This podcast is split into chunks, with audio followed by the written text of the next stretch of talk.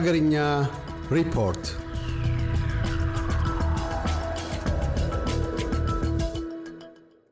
የትራንስፖርት ሚኒስቴር ከዚህ በኋላ የተለያዩ ክፍለ ሀገራት የየራሳቸውን ክልል የመኪና ታርጋ እንዳይኖራቸው መወሰኑን የደረሰን ዜና አመለከተ። የሚኒስቴሮች ምክር ቤት ይህንኑ ደንብ በማጽደቁ ከዚህ በኋላ ሁሉም ክልሎች አንድ አይነት የመኪና ታርጋ እንዲኖራቸው እንደሚኖራቸው አስታውቋል። አዲሱ ታርጋ እንደ አውሮፓ እንደ ኤሮፓ አቆጣጠር በሺ ዘጠኝ መቶ ስልሳ ስምንት የጸደቀውን በዓለም አቀፍ ደረጃቸውን በጠበቁ የታርጋ ቁጥሮች እንደሚሰራ ተገልጾ አዲሱ ታርጋም የኢንተርናሽናል ደረጃውን የጠበቀ መሆኑ ተገልጿል። እስካሁን ድረስ ያለው የክልሎች ታርጋ የተዘበራረቁ አይነት በመሆናቸው ለልየታም አስቸጋሪ እንደሆነ ይታወቃል። ከዚህ በኋላ ግን ታርጋዎቹ ደረጃቸውን የጠበቁ ስለሆኑ ለረጅም ጊዜያትን ያገለግላሉ ተብሎ ይጠበቃል። ደግሞ የወሎ ዩኒቨርሲቲና የደሴ ስፔሻላይዝድ ሆስፒታል ወደ ስራ እንዲመለሱ ድጋፍ እንደሚያደርጉ በኢትዮጵያ የፈረንሳይ አምባሳደር ገለጹ። በኢትዮጵያ የፈረንሳይ አምባሳደር በህወሀት ጥቃት የወደሙትን የወሎ ዩኒቨርሲቲና የደሴ ስፔሻላይዝድ ሆስፒታልን ጎብኝተዋል። ይህ ባለፉት አስራ አራት ወራት የተለመደ አይደለም። ተቋማቱ ወደ ስራ እንዲመለሱ አምባሳደሩ ጥረት እንደሚያደርጉ መናገራቸውም ተጠቁሟል። ይህ ቢታሰብም ጥቃቱ ከፍተኛ በመሆኑ በቀላሉ ሊቃለል እንደማይችል ተገልጿል። ሁለቱም ተቋማት ታድሶ ለማስጨረስ ወደ ሁለት ነጥብ አንድ ቢሊዮን ብር እንደሚያስፈልግና ይህንን ያህል መጠን ያለው ጉዳት በአጭር ጊዜ ውስጥ ለማስመለስ እንደማይቻል ተጠቅሷል። በትምህርት ረገድም ውድመቱ ሙሉ ለሙሉ በመሆኑ በአጭር ጊዜያት ወደ ነበረበት ለመመለስ እጅግ አስቸጋሪ መሆኑን ገልጸው ብዙዎች ለመርዳት ቃል ቢገቡም በአካል ወደ ስፍራው ለማድረስ እንደሚያስቸግር የብዙዎቹ ይናገራሉ። ይህም ቢሆን የፈረንሳይ አምባሳደር ለዩኒቨርሲቲውና ለደሴ ስፔሻላይዝድ ሆስፒታል እርዳታ ለማድረግ በዚህ ወቅት ቃል ገብተዋል። አዲስ የተቋቋመውን የሱዳን ምክር ቤት ኃላፊ ሌፍትናንት ጄኔራል መሐመድ አምዳን ዳግሎ ለሁለት ቀናት የስራ ጉብኝት ለማድረግ ቅዳሜ ጥር አስራ አራት ቀን ሁለት ሺ አስራ አራት ዓመተ ምህረት እዚህ አዲስ አበባ ገብተዋል። ጄኔራሉ በአሁኑ ጊዜ በሱዳን አዲስ አስተዳደር ውስጥ ከፍተኛ ተሰሚነት እንዳላቸው ይነገራል። ኃላፊው ወደ አዲስ አበባ የመጡት አዲሱ መንግስት ከኢትዮጵያ ጋር የሚያደርገውን ግንኙነት ለማደስ እና ለማጠናከር መሆኑን አስምረውበታል። በአሁኑ ሱዳን በወታደራዊ አስተዳደር ስር ስለምትገኝ የኢትዮጵያ መንግስት ይህን አይነቱን አስተዳደር ስለማትደግፍ ለመቀየር ጥረት እንደምታደርግ ውስጥ አዋቂ ምንጮች ጠቁመዋል።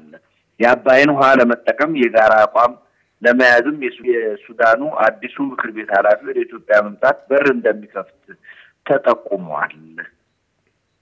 የጥምቀት በዓልን ለማስተጓጎል ከፍ ያለ ሴራ ተውጠንጥኖ እንደነበር የመንግስት ኮሚኒኬሽን አገልግሎት አስታወቀ።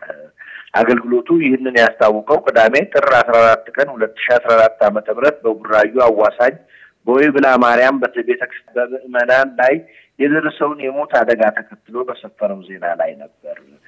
በዚህ ቤተ ክርስቲያን በተነሳው አለመግባባት ለሞት ምክንያት የሆነው ተብሎ በምዕመናን የሚነገረው ሰዎች በለበሷቸው አልባሳት ላይ ያለው የኢትዮጵያ ባንዲራ ቀለም እንደሆነ ተገልጸዋል።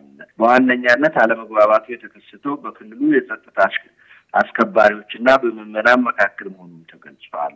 በዓሉ በተገቢው መንገድ ባለመከበሩና በደረሰው የሕይወት መጥፋትና የአካል ጉዳትም መንግስት የተሰማውን ሐዘን ገልጸዋል። በዚሁ በዓል ላይ በሌሎችም አካባቢዎች ተመሳሳይ ረብሻ እንዲፈጠር በማድረግ በአዲስ አበባ የአፍሪካ ህብረት የመሪዎች ስብሰባ እንዳይደረግ የተለያዩ እንቅስቃሴዎች እንደነበር የመንግስት ኮሚኒኬሽን አገልግሎት ጨምሮ አስታውቆ ይኸው ሴራ በመንግስት የጸጥታ ኃይሎችና ህብረተሰቡ መክሸፉን አስታውቋል። በሌላ ቦታዎች ስለነበሩ ሴራዎች በነፃ ምንጭ ማረጋገጥ አልተቻለም። የጦርነት ኢኮኖሚው በዚህ በያዝነው በሀያ ሀያ ሁለት እንደሚያበቃና መልሶ ማቋቋሙ ግን ከፍ ያለ ተግዳሮት እንደሚገጥመው የዓለም ባንክ አስታወቀ። የዓለም ባንክ በዚህ በያዝነው በአዲሱ የአውሮፓውያን ዘመን አቆጣጠር ሀያ ሀያ ሁለት አራት ነጥብ ሶስት በመቶ ሊሆን እንደሚችል ግምቱን ሰንዝረዋል። ይህ የዓለም ባንክ የመጪው የሀያ ሀያ ሁለት የኢኮኖሚ እድገት ግምት የኢትዮጵያ መንግስት ከገመተው ስምንት ነጥብ ሰባት እጅግ ዝቅ ያለ መሆኑ ተስተውሏል። ቢሆንም በዚህ በተያያዘው ዓመት ከፍ ያለ ተግዳሮቶች ኢትዮጵያ እንደሚገጥሟት ተገልጾ የዓለም ባንክ እንደ ዓለም አቀፉ የገንዘብ ተቋማት አይኤምኤፍ የኢትዮጵያ ኢኮኖሚ በዝረራ የሚወጣበት ነው በማለት አስደንጋጭ ሪፖርት አለማቅረቡ የሀገር ውስጥ የኢኮኖሚ ባለሙያዎችን በመጠኑ ቢሆን አስደስተዋል። የዓለም ባንክ የኢትዮጵያ ኢኮኖሚ እድገት ሲለካ በሀያ ሀያ ሶስት እስከ ስድስት ነጥብ አምስት በመቶ እድገት ልታስመዘግብ ትችላለች በማለት ነው። የኢትዮጵያ መንግስት ሀያ ሀያ አንድ ሪፖርት ስድስት ነጥብ ሶስት በመቶ እንደሚያሳይም የዓለም ባንክ ጠቅሷል። ባንኩ ባወጣው መግለጫ እንዳስታወቀው የኢኮኖሚው ማደግ የሚሻሻለው የጦርነቱ ሁኔታ ጋብ ካለ ብቻ መሆኑን አስምሮበታል። ይህም የሚያሳየው ለኢኮኖሚው ማደግ ሲባል ብቻ የኢትዮጵያ የገባችበትን ጦርነት እንድታቆም በማስፈራሪያነት ለመጠቀም ሲባል ነው በማለት የሀገር በቀል ኢኮኖሚክስ ባለሙያዎች ይገልጹታል። በኢትዮጵያ የቤንዚን ዋጋ ከጎረቤት ሀገሮች ጋር ሲነጻጸር ዝቅ ያለ በመሆኑ ነዳጅ በኮንትሮባንድ መልክ እንደ ሶማሊያ፣ ኬንያን የመሳሰሉት ጎረቤት ሀገሮች እየወጣ እንደሚገኝ ነዳጅን በብቸኝነት ወደ ሀገር ውስጥ የሚያስገባው መንግስታዊ ድርጅት አስታወቀ። በኢትዮጵያ ነዳጅ በሀገር ውስጥ ሲከፋፈል ወደ ክልል ወደ ክልል ከተሞች በቅድሚያ አይከፋፈልም። ይህም የሆነው በአንዳንድ የወሰን አካባቢዎች የሚደርሳቸውን የነዳጅ መጠን ቤንዚን ወደ ውጭ ሀገር ሲተላለፍ በመታየቱ ነው። እንደ ሞያሌ የመሳሰሉ የድንበር ከተሞች በርከት ያሉ የነዳጅ ማደያዎች ያላቸው ሲሆን የተወሰኑትን ወደ ኬንያ በማሸጋገር የኮንትሮባንድ ንግድ በማጧጧፍ ላይ ይገኛሉ። የነዳጅ የኮንትሮባንድን በቁጥጥር ስር ለመዋል የነዳጅ ዋጋን ለመቆጣጠር አዳዲስ የዋጋ ተመን በስራ ላይ ለመዋል እቅድ መያዙን መንግስት አስታውቋል። ከዚህ ውስጥ አንዱ የግል መኪኖች ተጨማሪ ዋጋ እንዲተመንላቸው ጥናት መካሄዱን ያመለክታል። ኢትዮጵያ በአሁኑ ጊዜ ሁለት ነጥብ ሶስት ቢሊዮን ዶላር ከውጭ ነዳጅን ለማስገባት ወጪ እንደምታደርግ ተገልጿል። በዚህም ሶስት ነጥብ ስምንት ሚሊዮን ሜትሪክ ቶን ነዳጅ ወደ ሀገር ውስጥ እንደሚገባ ተገልጿል። ነዳጅን ወደ ሀገር ውስጥ የሚያስገባው የኢትዮጵያ ፔትሮሊየም ምርት አስመጭ ድርጅት በኩል ነው። የአዲስ አበባ ማዘጋጃ ቤት በሁለት ነጥብ ሁለት ቢሊዮን ብር ሙሉ እድሳት ተደርጎለት ትናንት እሑድ መመረቁን ማዘጋጃ ቤቱ አስታውቋል።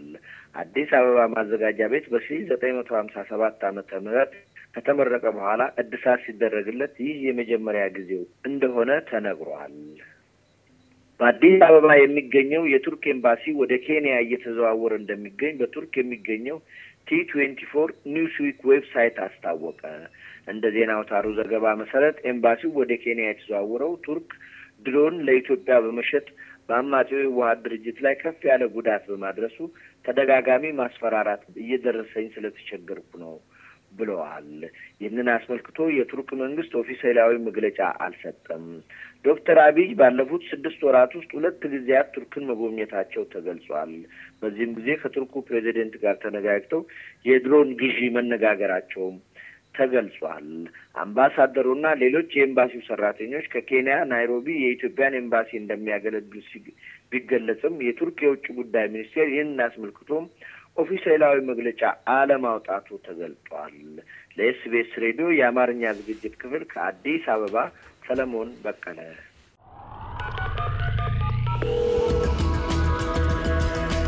ሀገርኛ ሪፖርት